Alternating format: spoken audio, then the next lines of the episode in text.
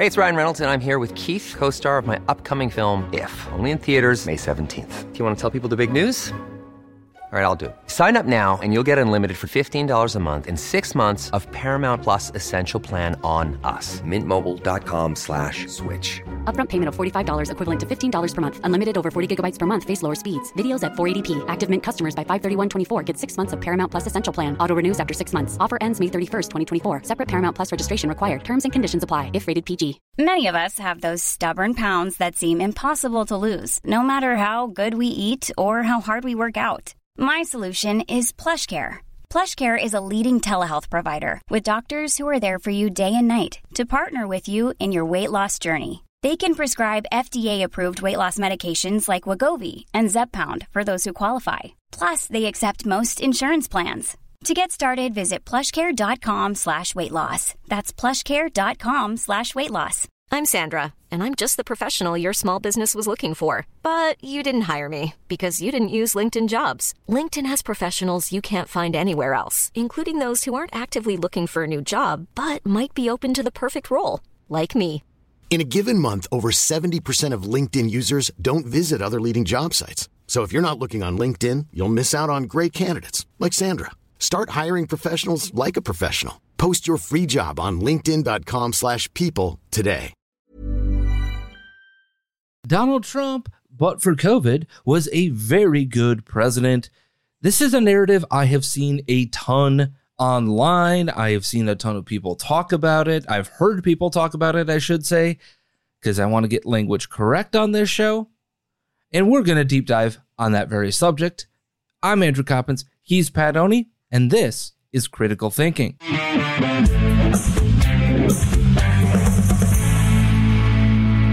Good deep dive Thursday to you all. Like I said, I'm Andrew Coppins. He over there, he is Mr. Pat Oney.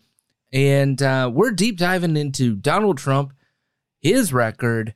Was he really a good president in spite of COVID? And if COVID just didn't, quote unquote, happen to him, we're going to get into that part of the narrative as well. But if COVID just didn't, quote unquote, happen to him, he actually was a really good president. I'm going to deep dive into that subject with Pat. Uh, but before we get there, Mr. Pat Oney, how are you on this Thursday? Oh, bright eyed and bushy tailed. That's what they all say. That's what they all say. Mm-hmm, mm-hmm, mm-hmm. Sorry, I keep having this like weird frog in my throat and I cannot get it out. And it's so annoying. So, to those that are listening, you might hear me slurping on some coffee or or uh, some water, um, trying to get it to loosen up. That I haven't been said. Um, you know, sometimes other people's thoughts become ideas that spark in your head, right, Pat? Mm, sure, I, I suppose. I don't know about you, but um, when when other people speak, sometimes I actually think. I'm- I'm just gonna guess that that you do that as well because you are part of critical Well, thinking. uh, yeah, I mean, Although some might debate Yeah. that. um, some would debate what that I can think. Yes, some would. Why? Why? Why would some debate that? Why is that? A, why would that be a thing? I don't know. But earlier this week, um, there was a tweet put out by Steve Deace and basically kind of resetting his big picture view of the 2024 GOP presidential primary race. And he listed like, I want to say like seven or eight things. I can't quite remember how much or how many of them, but either way. Um, one of the things that he had mentioned in his resetting his big picture view of the primary was that, quote, Trump prior to COVID was a very good president, but he failed that final miserably at the end of the school year. Did he learn any lessons?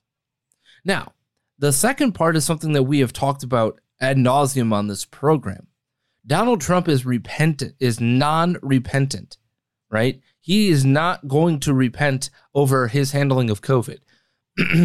he believes Operation Warp Speed was a genius move. It was executed brilliantly, and but for that, America would have been in serious trouble. Again, that is to only look at one part of what he did during COVID. Did he learn any lessons? The, the first answer to this question is no. Because as we look at what he is doing on the 2024 campaign trail, what is he doing? He's repeating the 2016 playbook, right? Right. We know that he refuses to answer real tough questions. Um, he goes to only friendly media. It, it's almost like he learned the Joe Biden lesson, I guess, if if there is any lesson to actually have been learned in all of this. And what do I mean by the Joe Biden lesson? Don't talk to unfriendly media. Uh, Did Joe Biden go on the Blaze? Did Joe Biden go in No. front of Ben No. Shapiro? Did Joe No. Biden go in front of opposition media? No. Okay. Has Donald Trump gone in front of opposition media? Sort of, kind of. He did CNN, right? But maybe a little but bit, but yeah. he uh, he has only done opposition media in friendly enviros, if you will, right? Where Mhm. the CNN moderator during that town hall was the only person in the room that wasn't friendly to Donald Trump, right? And, and he plays that victim card very, very well. That being said, he hasn't learned any lessons from his handling of COVID. We know that. So let's let's say, did he learn any lessons? No. I think we can both look at that and say we don't see him having learned anything from his presidency, from his failed 2020 campaign, from COVID. The other part of this, Pat, is he's embraced mail in or mail out balloting. He went on the record and embraced ballot harvesting. Now, we have talked about this as the reality of the election cycle that is in front of us. If a state is going to allow that to occur, you've got to play on the playing field. While you still fight to say that that is not something that we should be able to do. Because if you tie one hand behind your back in, let's say, I don't know, Colorado, or you tie your hand behind your back in Michigan, where ballot harvesting is allowed, right? You tie that that hand behind your back. Your opponent is fighting with both hands. You've put yourself in a bad position. But he is embracing ballot harvesting. He is embracing uh, the concept of mail out balloting. He's embracing all of the things that lost him the 2020 election, not to win in 2024, but because he believes that these things are good things. No, they deserve to be fought. In leading into the 2024 primary, shouldn't you be fighting those fights? So, as I look at this question, did he learn any lessons? The lessons he seemed to have learned are maybe perhaps um, the lessons that, that Joe Biden took to win in 2020. From the right, I would suggest that those are not lessons in which you gain any value. I, I could also make the argument that he learned, hey, I need to go back to my original recipe because that's what won me the election the first time. Mm. Here's the problem with what what's the original recipe? Getting up and insulting everybody on stage, making them look as bad as horrible as possible, and making himself look like the best option.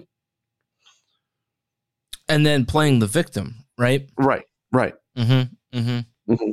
Okay. We saw that play out a little bit in 2016. We also saw him go on the offensive offense. Um, in terms of insulting people, in terms of the personal attacks, right?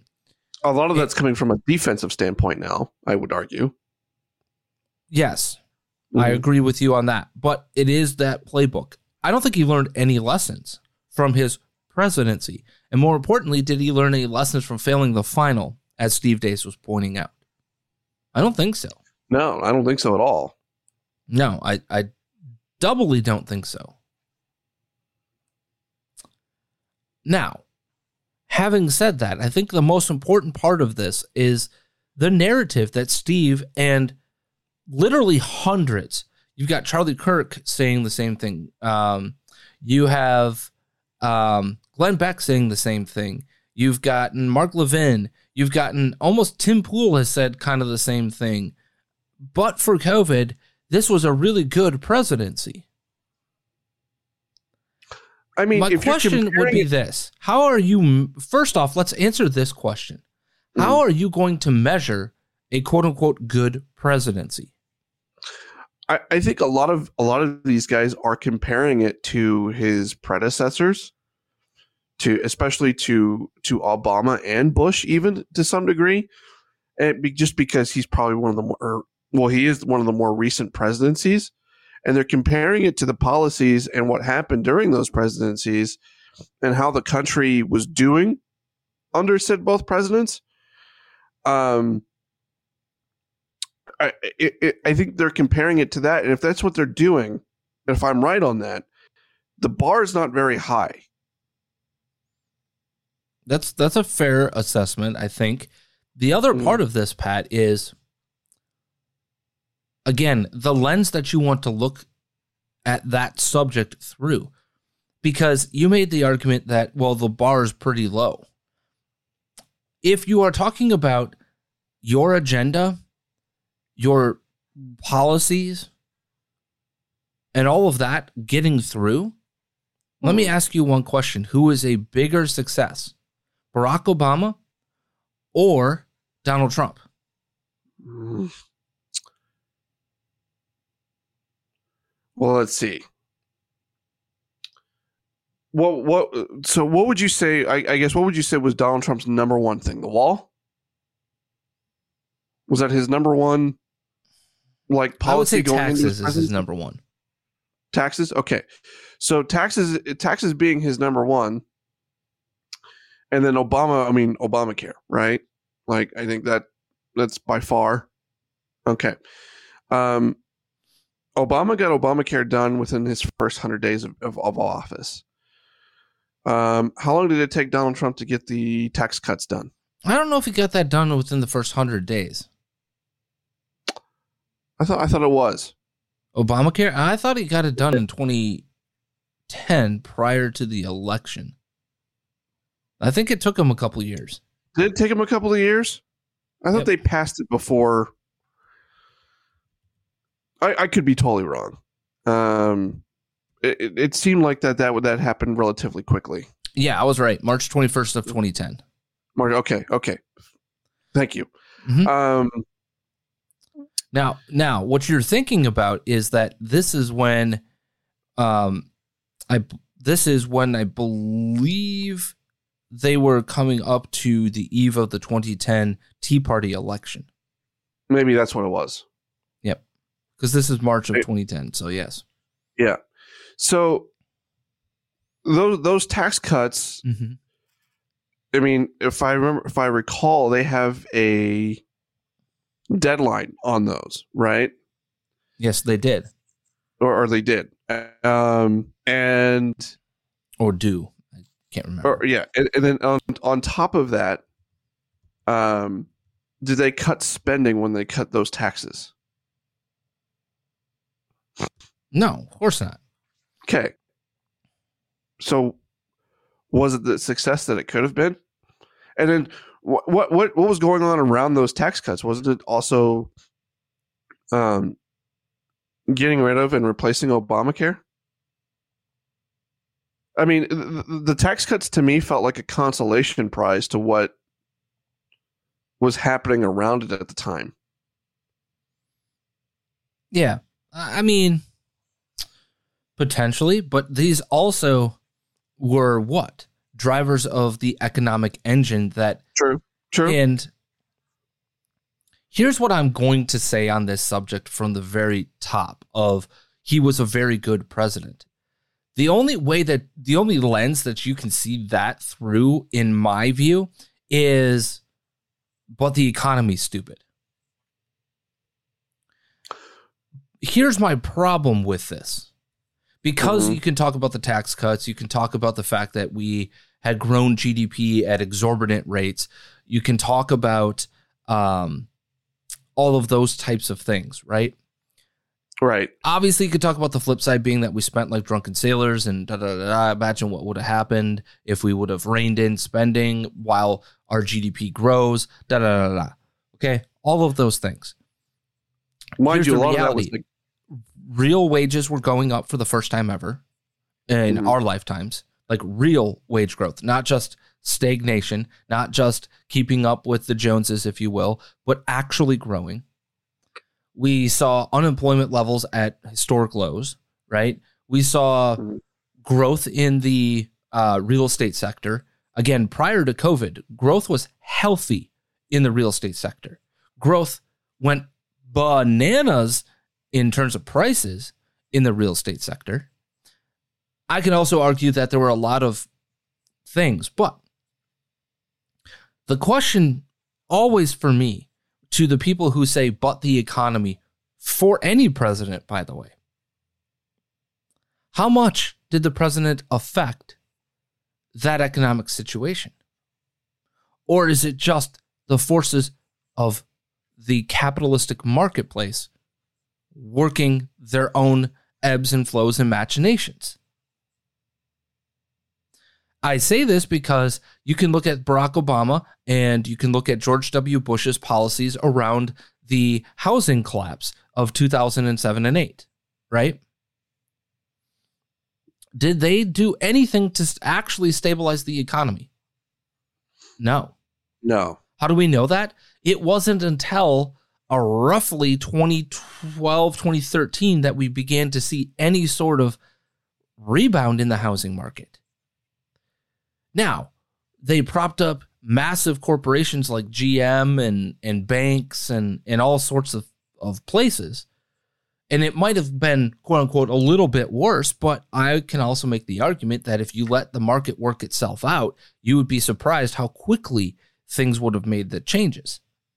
So, again, they made massive in changes to how this economy was supposed to work from a housing perspective. Right, the rules of Fannie and Freddie um, and the lending practices changed, and all this other stuff. Right, to the point that I believe as of last was it last November or December or this January, one of those three months, we actually saw the tightest regulation or not regulation, but the tightest amount of of qualification, if you will, for a mortgage that the market has ever metered out. Meaning it was harder to get a mortgage. It, but the narrative was that it's much easier. They're throwing they're throwing crazy jack out there. You can get a conforming limit with like Mhm. you know crazy no that's actually not what was going on there actually it was actually it's actually harder to get a mortgage today than it was um, three years ago two years ago even a year ago so all of that being said my point in this is what lens are you actually looking through to answer the question of prior to covid he was a very good president Well, and the point that I was going to make is a lot of the economic strides that he made under his presidency, if that's what people are going to hang their hat on, a lot of that was negated during the COVID. Correct. You are correct in Hmm. that because they did what? They quote unquote temporarily shut down the economy for the good of the American people, right? Right. And what ended up happening, right? Massive, massive governmental debt to the tune of trillions of dollars in, in PPP loans that will never be paid back. The uh, massive spend in unemployment uh, guarantees, right? Mhm. I mean, I, the sick part in a lot of it was that for for people like me who went through the 60 day layoff period and then getting, you know, laid off, right? So we were part and parcel, especially the industry of the company that I was working for. We were the victim of the shutdown. Literally, nobody was traveling, nobody was parking, nobody was mm-hmm. doing any of those things. And in a business that is hell bent on what? Parking, that's a problem, right? So, but for me, right, I was part and parcel of, I got a massive benefit from the government. I was making money by sitting home on unemployment. gathering in that money. I was making. Let me think about this. Were you making more money than actually going to work? Yes, that was my point. Is I was making more money than actually mm. going to work at that point, which is insane for the government to have done that. By the way, now would I could I have made a case that if you are going to shut us down, right? If you are doing that, you owe it to us to pay our salary. Could, I can make the argument. Do I think it's a great argument? Not necessarily, but what is the alternative, right? The alternative argument is stop shutting us down. But if you Right. if I lose that argument, do I then just also get to lose my livelihood? Right. And I think I think this is the, the the lens that I would look at this through is okay, yeah, but the but the economy, bro, you can't you can't give Trump the credit of the economy of the previous 3 years from, you know, 2016 to 2019 and then in 2020 um, have everything shut down, pretty much have all that economic process uh, progress negated Yeah. And excuse and, it and away. not hold him accountable to that. Yep. Uh, You can't you can't praise and then excuse away. Right. That, like that that is a very intellectually inconsistent position. Now, I would argue if you are MAGA forever, you are already intellectually inconsistent. Because being consistent intellectually would be able to do what, Pat? Critically think and be Yeah. critical And- of things that were bad. Now, I would suggest the lens that is best to look through when it comes to this issue is the lens of what did you promise and what did you deliver? Because that is really the only thing we can hold politicians to, in my view. Because again, my thesis is that presidents, especially, because they have no real legislative power. The only power that they have when it comes to the purse, when it comes to all of the the machinations of government is execution. Right? Hence the Mhm. executive branch. They get to execute. Now, can they help set budgets? Can they help with this? Can they help with that? Can they um, provide priorities, right? That they would like to see the legislative branch use? Absolutely. And go through? Absolutely, they can. But at the end of the day, realistically, it's the higher of the Fed, it's the higher ed Treasury, and it's the priorities that they place in front of the legislative bodies that matters. That's it. That's the only thing. The only levers, tariffs, all that still have to go through Congress, right? You can't just unilaterally slap a tariff on. So, again, I don't give much credence one way or the other, by the way, because I can make an argument that uh, that Bill Clinton's policies that were enacted by the Republicans, right? The Republican surplus and the Republicans did this and the Republicans did that in concert with Bill Clinton led to pre 9 11 economic booming, right? Right. Okay. I can also make a case that the exorbitant spending coupled with the Reaganomics policies, right? Reaganomics only really worked when you saw government spending reined in on top of what was going on, right? Quote unquote trickle down economics, even though I believe that to be an absolute abomination of the idea that it was in place economically, right? The Laffer curve and and all of those things. That notwithstanding, I can make the argument that late stage Reagan economic policies or the policies that were enacted during his presidency led to Bill Clinton being elected. Because we are in in in, in also into the 95 uh, crash, right? You can make those arguments, but Bill Clinton was president for three years, right? Or two and a half years when that happened. The point of that is to say the president, for me, economically, is not the end all be all. No, it never has been. The only way that you can prove to me that an economic situation happened because of the president is if there's a budget issue, a tariff issue, or something with the Treasury or the Fed. Those are the only four things that they really have an, a, a personal effect on. And by the Treasury and the Fed, it's whom they're appointing, whom they're putting in place. Are they watching what is going on? I can make the argument right now that we are likely prolonging a recession because of our continued Federal Reserve policies. Again, I'm not a total economics expert.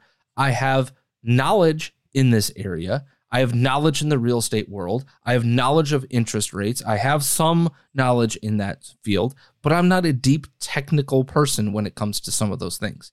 So I want you to understand I firmly believe the only way you can measure whether somebody was a very good president, a good president, a bad president is number one, what was their legacy? And number two, what policies did they or what platform did they bring forward? And was that platform enacted? And did it result in good for the American people? Should we go agree through with that lens? Mm. That being said, should we go through some of the policies that he quote unquote promised in 2016 that he was supposed to enact throughout his first four years? Well, I'm glad you asked that question. We should. But before we do that, Pat, I say we play a little bit of the B or not the B to give people a little bit of a break. Let's do that.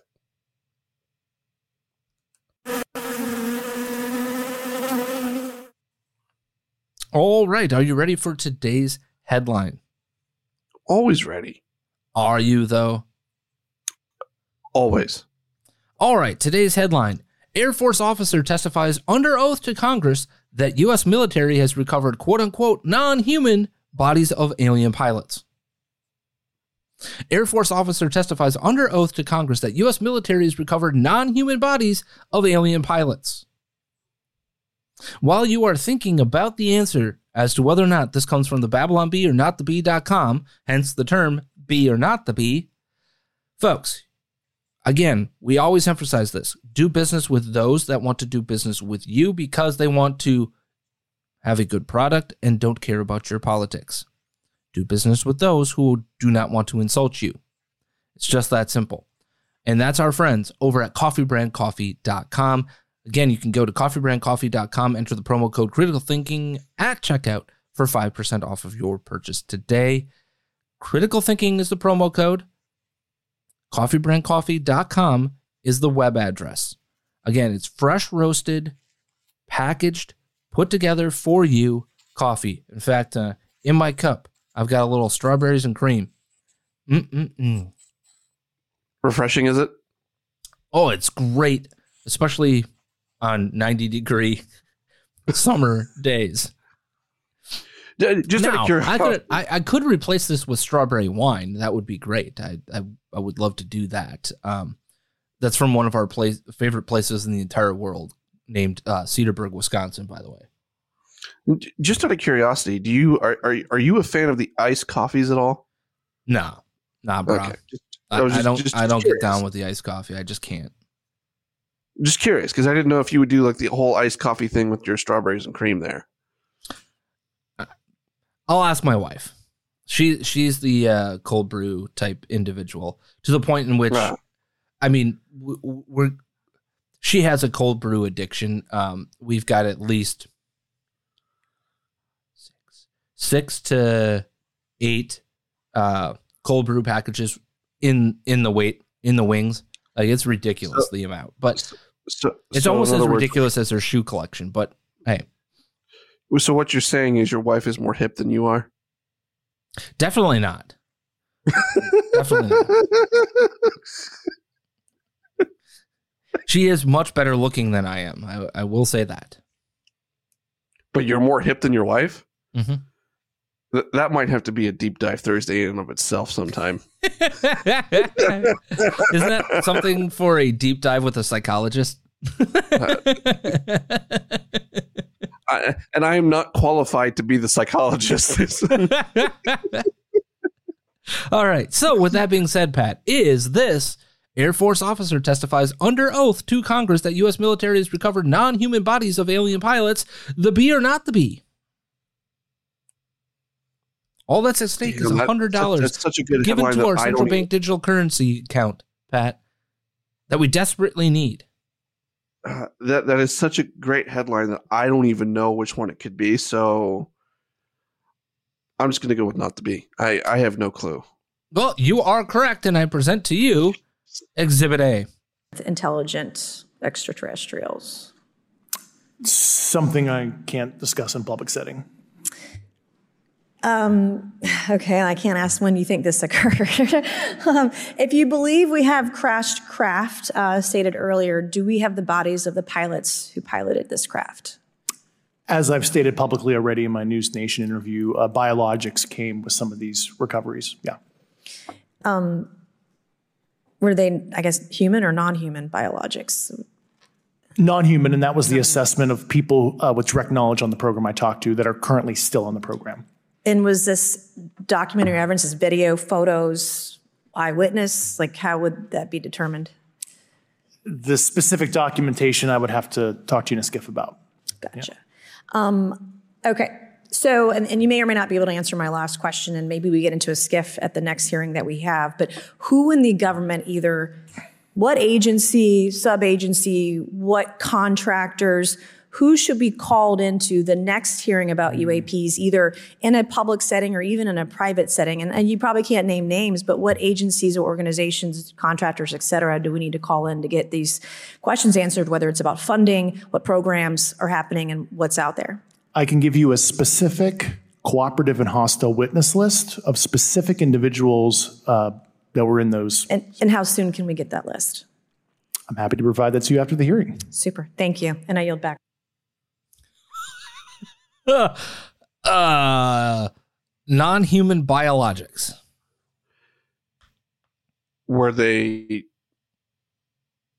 I, I have questions. Are, are we talking? We all have questions here, Pat, because they are talking about piloted aircraft, or this is as close to an admission that aliens exist as I have ever seen. I- I- Is this is this? What? Are we talking like like non biologists like ET or little green men? No, no, no, they're talking about Jedi? biological. They're talking biological. Okay, but they're talking Uh-huh. about non-human biological. So they're not. T- are they talking about like you know, um, the biological like amoebas that we can't see, or just piloting random crashed aircraft that are non-human in nature?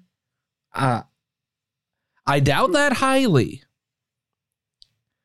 Are we talking about like uh what's the guy from uh, SpongeBob SquarePants? Uh Squid is it Squidward? The the uh octopus looking Yes, that's Squidward. I, I We're talking like believe I Squidward biologics or what what the hell is going on?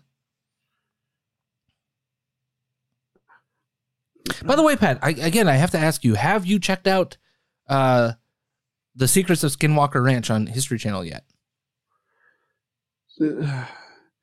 So I, I, because isn't Skinwalker Ranch? Isn't it? Is it out in Nevada it's in or is Utah. it, or is it in Utah here? It is in So Utah. like, I, I know It's in, I know uh, eastern Utah. I know people that have gone to it. Um, I haven't checked out the documentary. I, I it's kind not a of documentary. It's a it's a TV show, multiple seasons Okay. now. Okay. Well, in either case, I, I kind of, I, I don't really get into that kind of stuff. It kind of freaks me out. I know people that have been out there and have claimed to have seen some really freaky dicky type stuff. Um, Yeah. Yep. I, I, I have no desire to even go there. None, none whatsoever. I don't want to. I don't have a desire to go there. Don't get me wrong. I have a desire to know the truth. Right. I, I, I love seeking out the truth, and um, For you know, me, in this people case, are like, well, ignorance but but but uh, but you know, um, God. Like I, I don't understand how you can't square a belief in God and in this. Do you know what I'm saying? Like, I mean, okay, sure. right? I, it's not that hard to square the two. It really isn't. But anyway, um, just just did we just admit aliens exist in in a congressional hearing? Uh, for real, for the first time ever? Did that really just happen? I mean, that's probably the closest. I don't think they flat out admitted it, but that's probably the closest thing I've ever seen. I just no. We also had former intelligence uh, chief Christopher Mellon um, saying that he believed the U.S. has recovered technology that did not originate on this Earth. Ahead of a scheduled congressional hearing about UFOs, Mellon uh, said America may have in our possession off world technology recovered from someone else's space program. Uh, Marvel called and they would like their movies back. I, can we also like I here's here's a great idea for Hollywood. Given what is going on in the real world right now, I would love to see like a remake of these cheesy 1950s, 60s like alien space invader movies. And what I mean by remakes of them is like like original versions. Do you know what I mean? Like this is a genre that needs a revival. That's what I think. Also, I would like to see a revival of the original Mystery Science Theater 3000. Uh, that would be fantastic. It is one of my top five shows of all time. I love that show to death. It's that time of the year. Your vacation is coming up.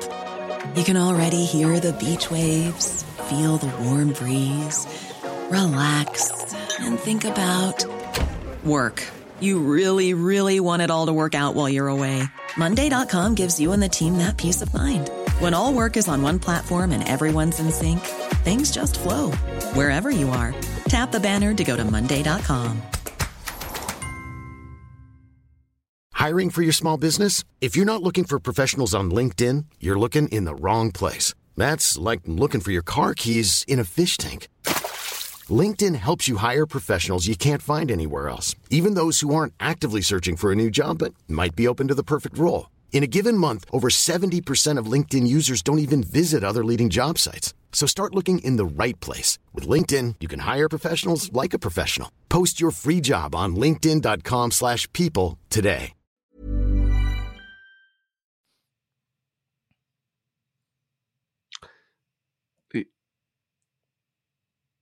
Have you I- never I seen Mystery comment. Science Theater 3000? Oh, it's been many, many years ago, but yes, I've seen it. It, it doesn't hurt that I actually know the creator and uh, Mm. and uh, human host of that program. Um, he, he did happen to uh, graduate high school with my father, so. But I digress. Um, yeah, it is also a fantastically written show and humorous as all hell. But I, I really think we need a revival of that genre. You want to you want to bring Hollywood back? This is how you do it. Take take the current UAP, UFO, however you want to put it, craze, and spin it. Be creative. Uh, oh wait, they're on strike because AI. What? So I guess we're not going to see it. But anywho, Mr. Padoni, are you ready to dive into, as we talked about, promises that Donald Trump had made on the campaign trail?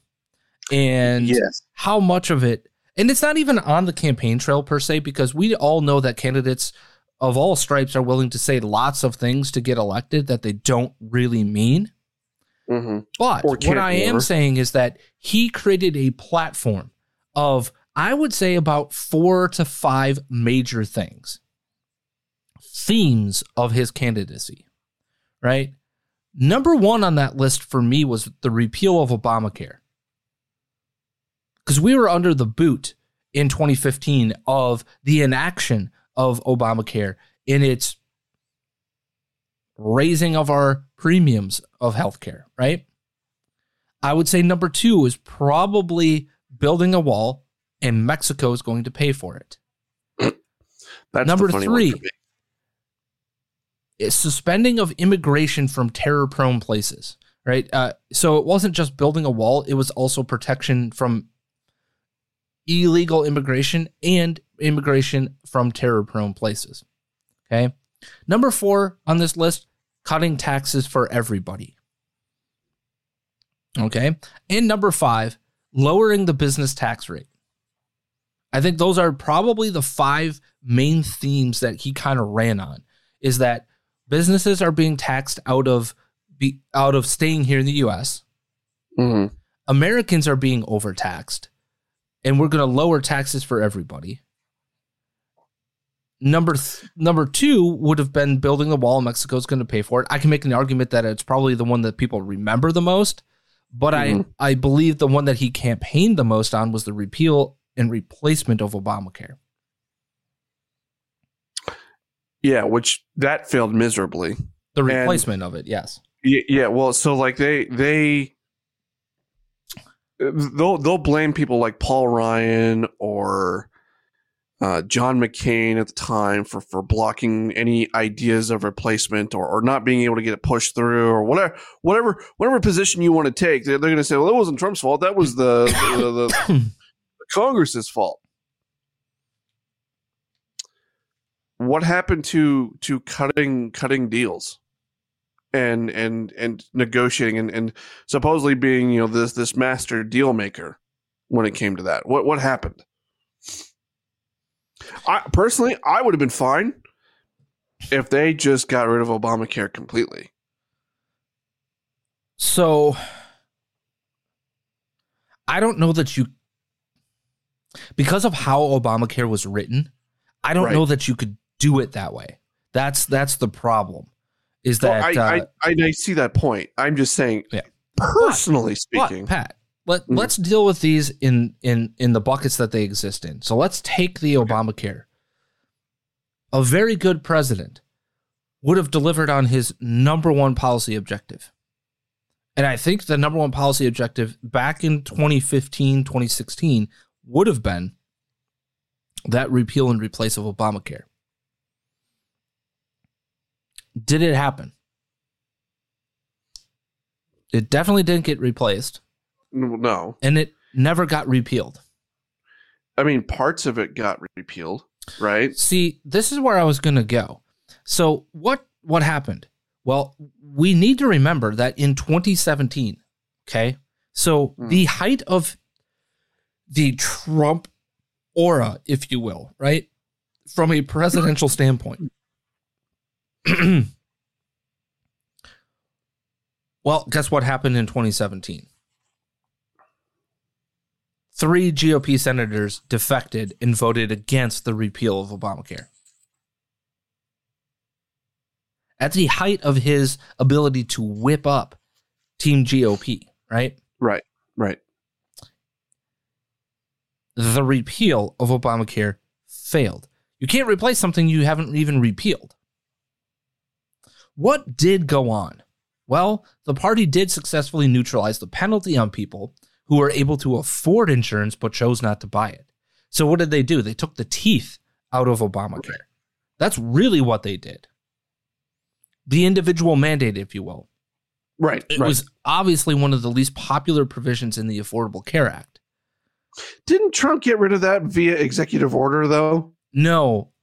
well, it wasn't executive order. It was in the 2017 tax bill.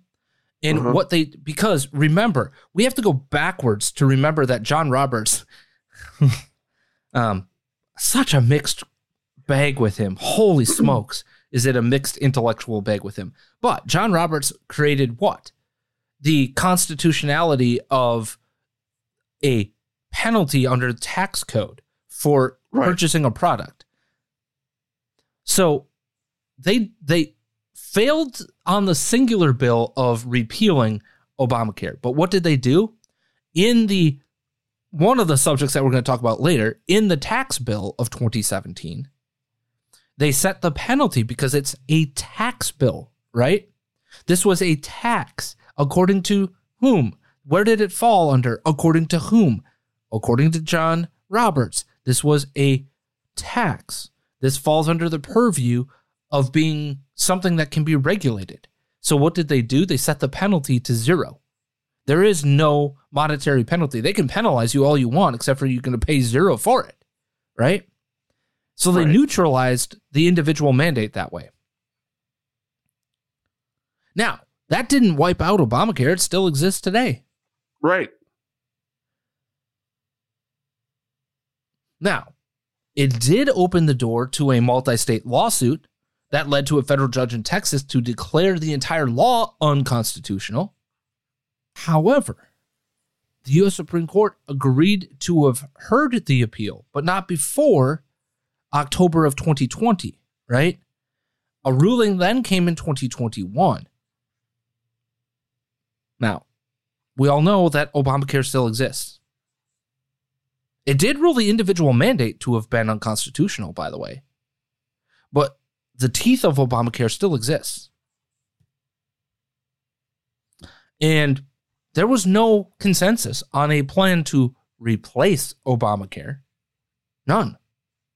Again, we have argued that you could, if I had my druthers, you would simply wipe it out and it wouldn't exist. Right. That was my thing. Now, I also have argued that if you are going to replace it, it is very simple.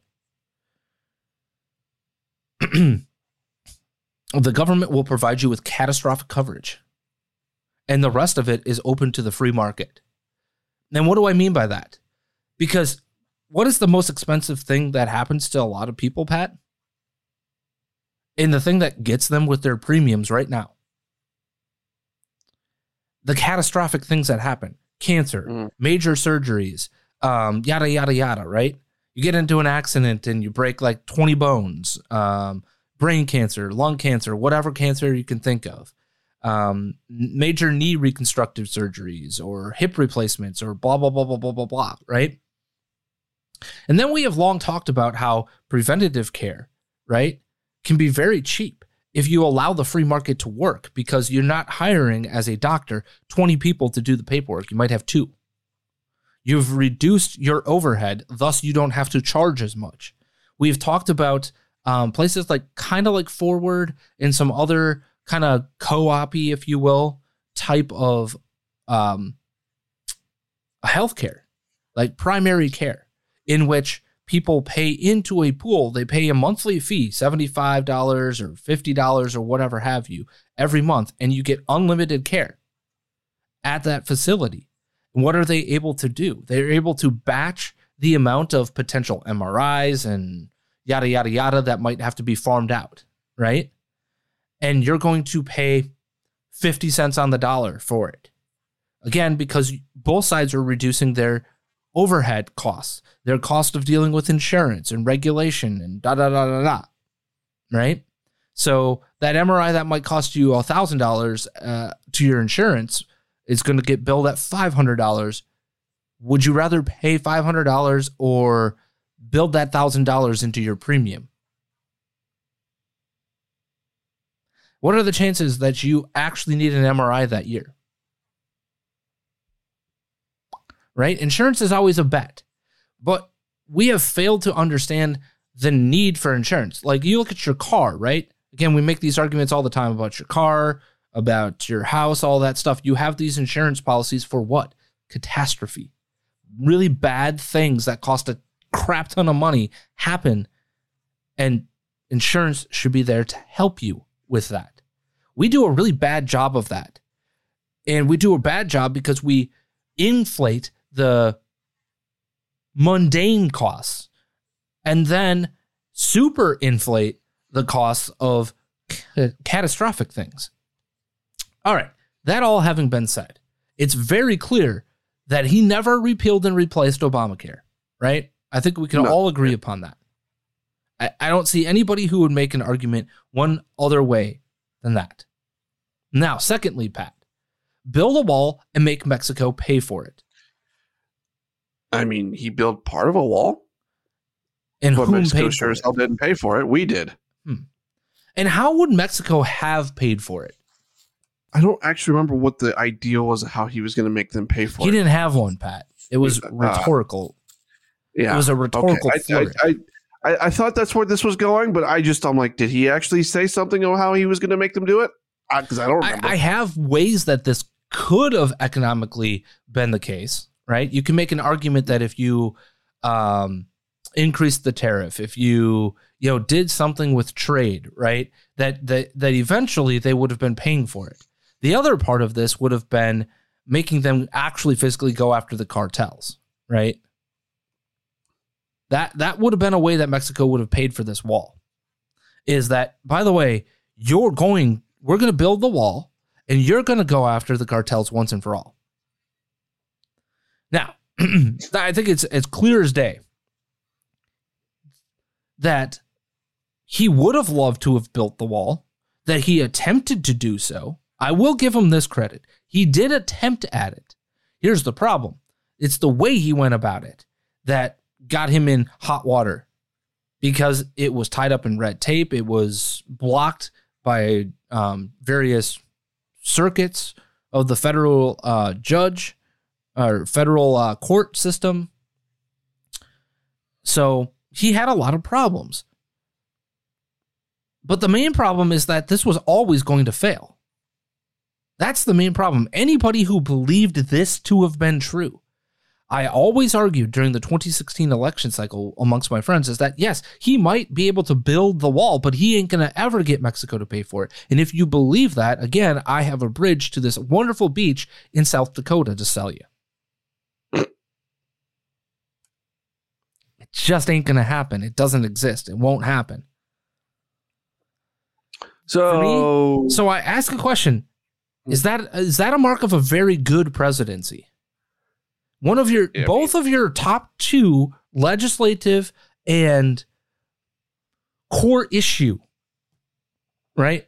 Two of your biggest core issues at play were utter failures. Oh, oh, great. You didn't get people to be fined by Obamacare, right? By the individual mandate. Okay, so you took the teeth out of Obamacare, but did you actually replace Ob- So we still have government subsidized medicine. That's bad, period. Amen. That is terrible, period. Amen. We don't have this issue. We, we have no wall. Texas is putting up blockade buoys at, at, on the Rio Grande, right? And being sued by the federal government somehow because that makes logical sense. But but hey, um, the wall. Oh, and by the way, he's still campaigning on it as we talk about it for the 2024 election, as if he uh, just magically come up with some idea that that'll whatever. So, the third one, suspending immigration from terror-prone places. On this one, this is obviously something he did. wasn't it eventually struck down by a federal judge though? way down the line. Okay. It was struck down because of how it was enacted and then it was reenacted. So Syria, Libya, other I think Iran was one. Um, Mhm. I forgot where else, but where there was real terrorist uh, threats, he did block. Period. Carte blanche. All immigration suspended from those countries. That happened. That was a real thing. So he kept his promise there. So we're one for three One for 3 Mm-hmm. on the major promises. Cut taxes for everybody. This is a harder one for me because this is really a subjective thing Mhm. because it is the lens and the accounting lens that you look at this through that matters. I would suggest that this is way more promise kept than promise denied because the VAT I you can make the argument that every tax bracket got better in terms of its shrinkage of or its outright cut in the the rate. Right? And what I mean by shrinkage of.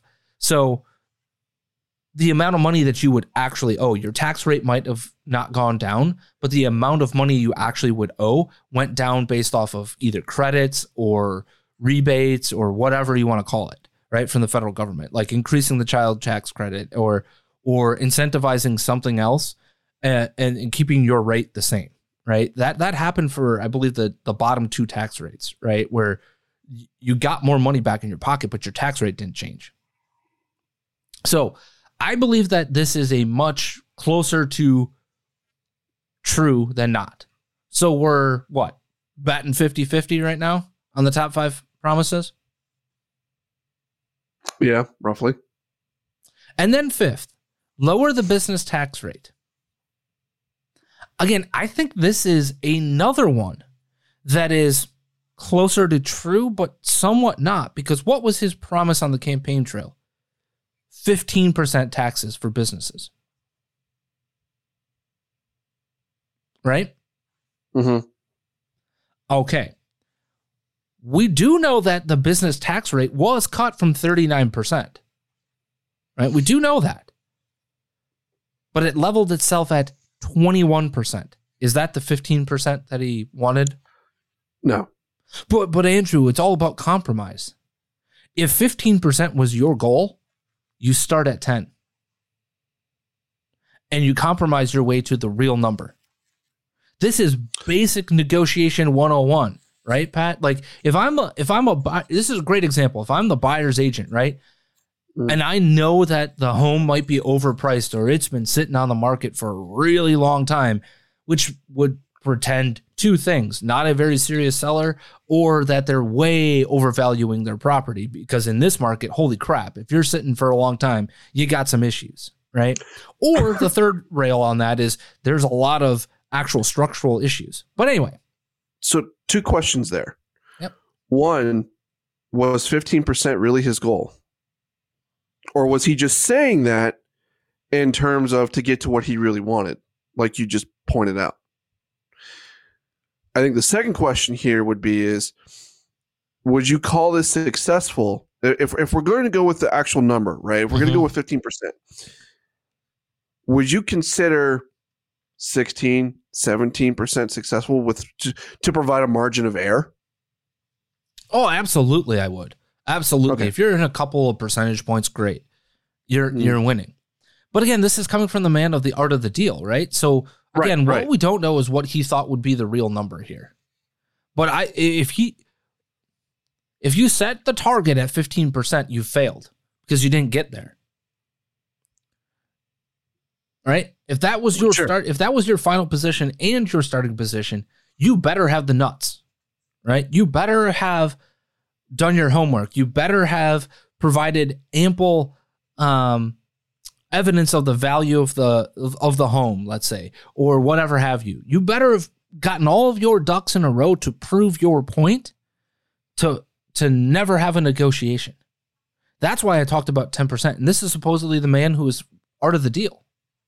Right. and maybe all along that number was 20% right? Maybe it was down to 20% we got a near 20% reduction right Right. 18% reduction. so can you consider it a compromised win? Absolutely you can. But what have we what have we known about the uh, Biden administration, right? And here's the problem. This should have been a permanent. This should be permanent. There are going to be no business taxes beyond this. I, can make an argument why are you taxing the business when you tax the individual on everything else? right? Right. You've taxed everybody involved in the business on every. I mean,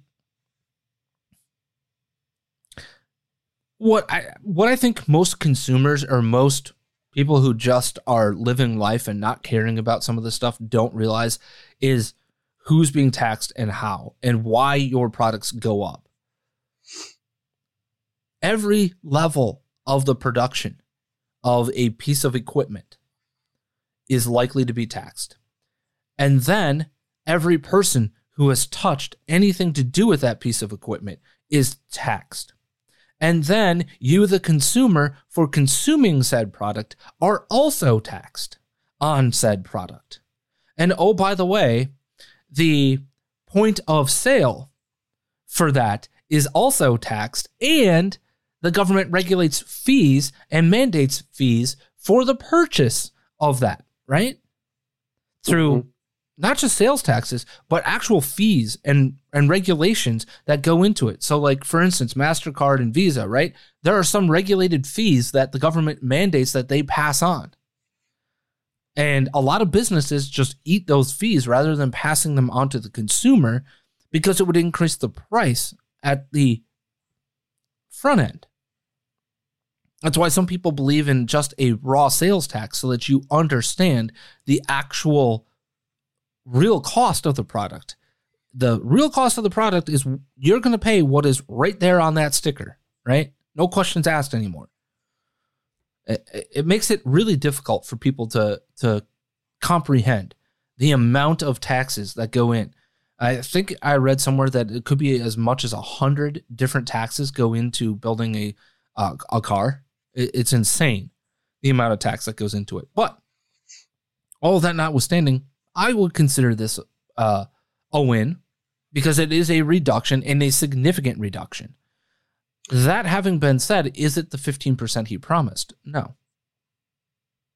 So so by that lens, then I mean I think we gave him what three out of five. I'd say two and a half out of five because I, I, I, I just, again, winning for Donald Trump here is not about compromise. He's the man of the art of the deal, right? The, the win here should have been I'm going to do 10% and 15% is where I want to be. You don't have to say the 15% out loud. You're saying I'm reducing business taxes to 10% to kickstart the economy, to continue to bring businesses back here, to um, kickstart innovation in this country, right? Mm. So I, I'll, I'll give it two and a half because I think this is a massive compromise and it was some sort of a win. Maybe I'll give this the win and the Obamacare situation, um, maybe a, a half a point, right? On on the scale because they did neuter, like the, there's no importance to the individual mandate, so really the teeth of it are gone. Now, the flip side of all of this, Pat, is those are the promises. He also enacted really sharp tariffs on China. When then coupled with what? COVID 19 did what to our supply chain? It was already gummed up, right? Heading into 2020. It was Right. already beginning to, to see a, a backlog because ships from China were magically delayed, right? Or they were starting that process, right? And it only exacerbated because of COVID and all the, the shutdowns and all of that sort of stuff. We also need to know that on the flip side of some of these promises, and even if you believe the tax cuts on both business and personal were great, grand, and wonderful, which eh, for the most part are, any reduction in your taxes is a win for me based off of my worldview. But, but, on the flip side of that, you cannot cut taxes and then increase government spending by almost a trillion dollars every year that you're in office. So, you cannot say that you were fiscally responsible in any way, shape, or form. There's no fiscal responsibility from Donald Trump in the GOP. There was none. I, He, I would also he was the first president with a with a uh, trillion dollar deficit every year. I, I would also argue that one of maybe not necessarily one of his main promises, but one of his bigger promises was to reduce the government debt. Mhm. That didn't happen. Yep. Um, and, and then and then let's also not forget Hmm. he he promised that he would eliminate eliminate the national debt within his first four years. oh yeah, no way that now was that was happen. never going to happen. The only way Yeah. that that would have happened is if we cut the budget by about fifty percent, right, every year, and paid it towards the, like, hey, we're going to collect all the money. We're here's what we're going to do, America. We're collecting all of the money, and we're going to take the debt. And over the course of those four years, we're going to pay it down, pay it down, pay it down, pay it down. Right. And even so, then it would have only been about $2 trillion per year. So over the course of four years, that's $8 trillion off of what at the time would have been about a $24 trillion national debt, right? At the very beginning, Right. I believe it was somewhere around 22 to 24 trillion dollars. So at that point, you've reduced it by 8 trillion. So you're down to what, 14? Well, no, down to going- 16. down to 16 trillion. Yeah, down to 16 trillion dollars. Is that a significant reduction? Yes, but you would have Yes. had to have gone all eight years. The only other way would have been saying uh, no discretionary spending. Do you think that was going to pass Congress? it was no never uh, realistic. Now, I would have loved to have seen somebody actually pay down that debt, like physically pay it down, pay down our national credit card would be a fantastic idea. But the problem is that we continue to spend, spend, spend, spend, spend, and pump trillions upon trillions upon trillions of dollars of dollars into our economy. If we don't, if we do that, what happens? You inflate your debt. You make your debt worse. Now, I've also argued from the consumer side of things, yes, it is inflationary. But I want you to think about this. Are prices of your home or prices of of things that you purchase that ha- would have value down the road, okay? Things that you want to invest in. If you are investing with soft dollars right now, right? Like crap tons of money out out in the open.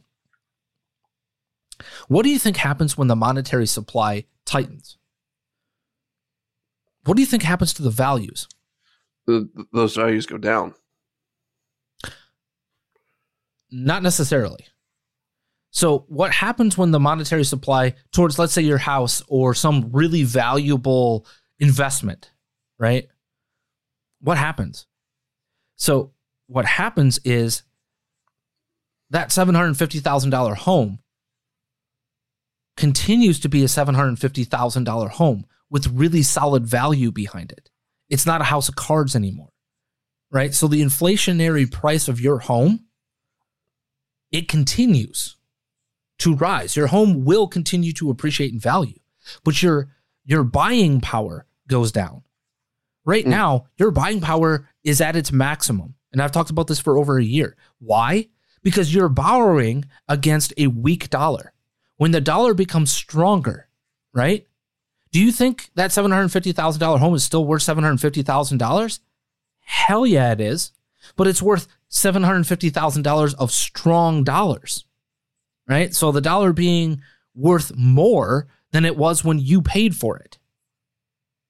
That's the concept that people need to realize right now is why do you want to buy a home or take money and put it into an investment property in real estate or in other tangible, sellable, quick liquid assets? Because it's a weak dollar, because your dollar it, I hope you understand this, right? When when you invest low, sell high, right? It's the same concept Right. Of, regular investing, but what you're doing is you're you're making a bet that I'm going to borrow. I am borrowing against the dollar when it's at its weak point, and I'm going to sell when it's at a higher point. Because when you take that strong dollar, you now have way more power, purchasing power going forward. It is very likely that once we see the dollar become stronger, that you will see your interest rate on a mortgage loan go down and that home price stay the same or increase because of the mortgage rate. So, guess what? That $750,000 home could become a million dollars. Isn't it isn't that a win? And oh, by the way, that million dollars is a million dollars that's worth one dollar per instead of fifty cents per seven hundred fifty thousand. You've won. You bought seven hundred fifty thousand at fifty to one, right? And you sell at a million at one to one. You've really won on the amount of money that you just made. Based off the strength of the dollar, the increase in the profitability of your home, and all of those things. And that that goes for all sorts of tangible investments. Here's the problem though with the Trump presidency. They spent like drunken sailors and it's the same thing. He enacted modern monetary theory. He increased the tariffs, spent government money like it was going out of style, and then, oh, by the way, we're going to cut taxes. And yes, they did take in record amounts into the coffers, right, during his presidency. We saw that.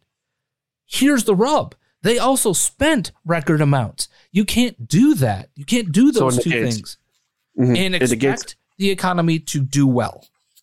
Overall, Pat, as we look at this, the final question to you Have I laid a case out for him being a very good president? Now, Mm, mediocre the only other thing I can say about this is the judges, right? We haven't even talked about that.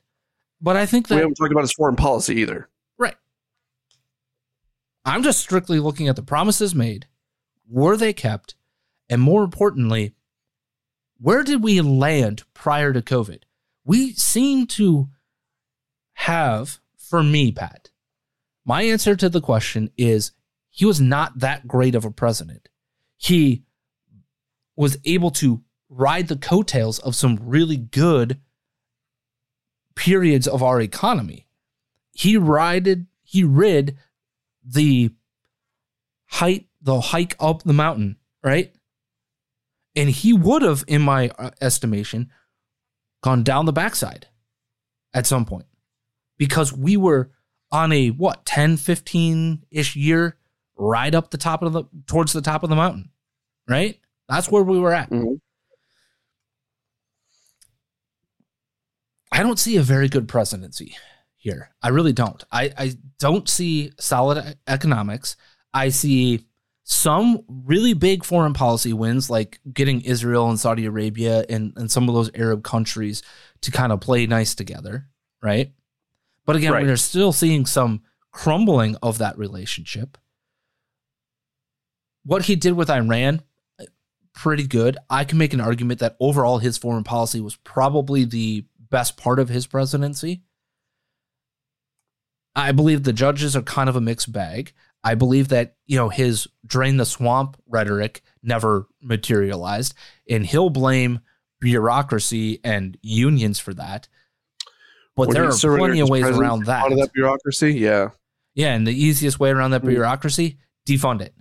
Right? No, no, nope. That agency doesn't exist anymore, or that sub agency, or this or that. Nah, sorry, out of the budget. You you no longer exist. If if there's no money, there's no job. Screw your union.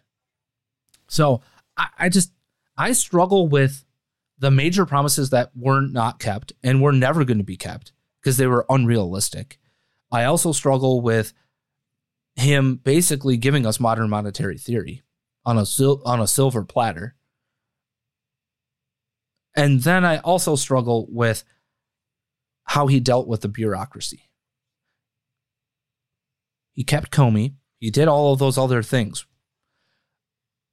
There's more to hit him on than to celebrate. That's my big thing with him. So I can't I can't go down the road that others go down of. He was a very good president.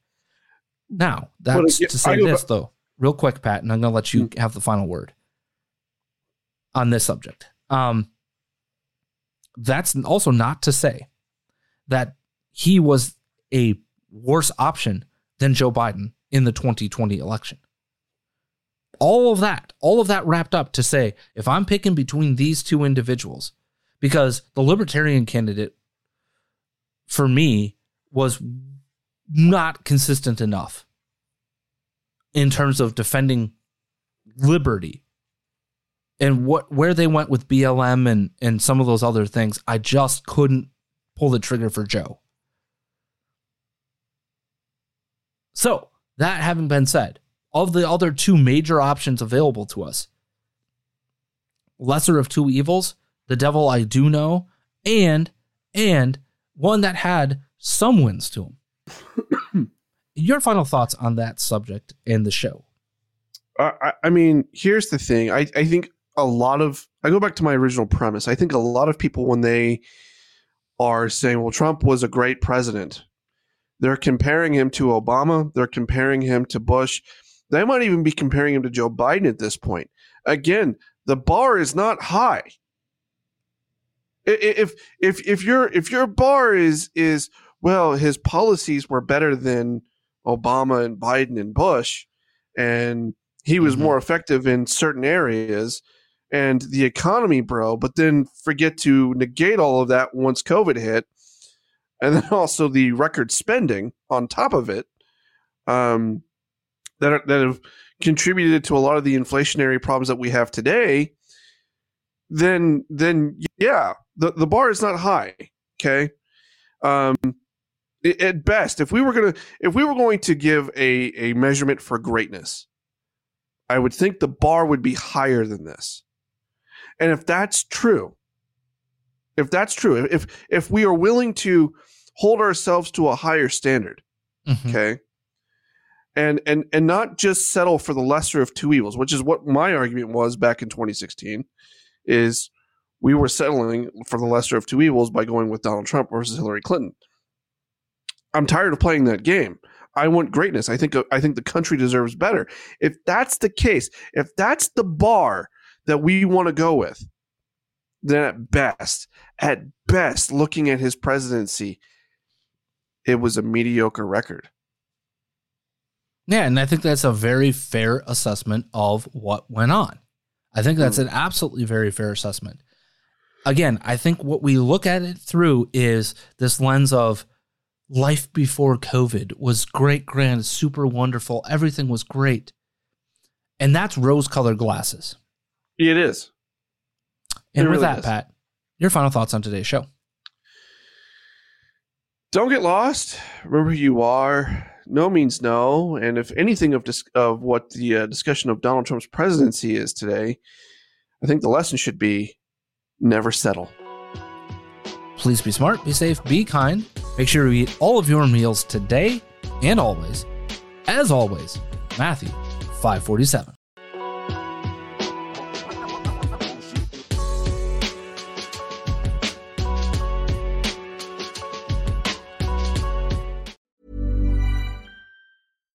Hi, I'm Daniel, founder of Pretty Litter. Cats and cat owners deserve better than any old fashioned litter. That's why I teamed up with scientists and veterinarians to create Pretty Litter. Its innovative crystal formula has superior odor control and weighs up to 80% less than clay litter. Pretty Litter even monitors health by changing colors to help detect early signs of potential illness. It's the world's smartest kitty litter.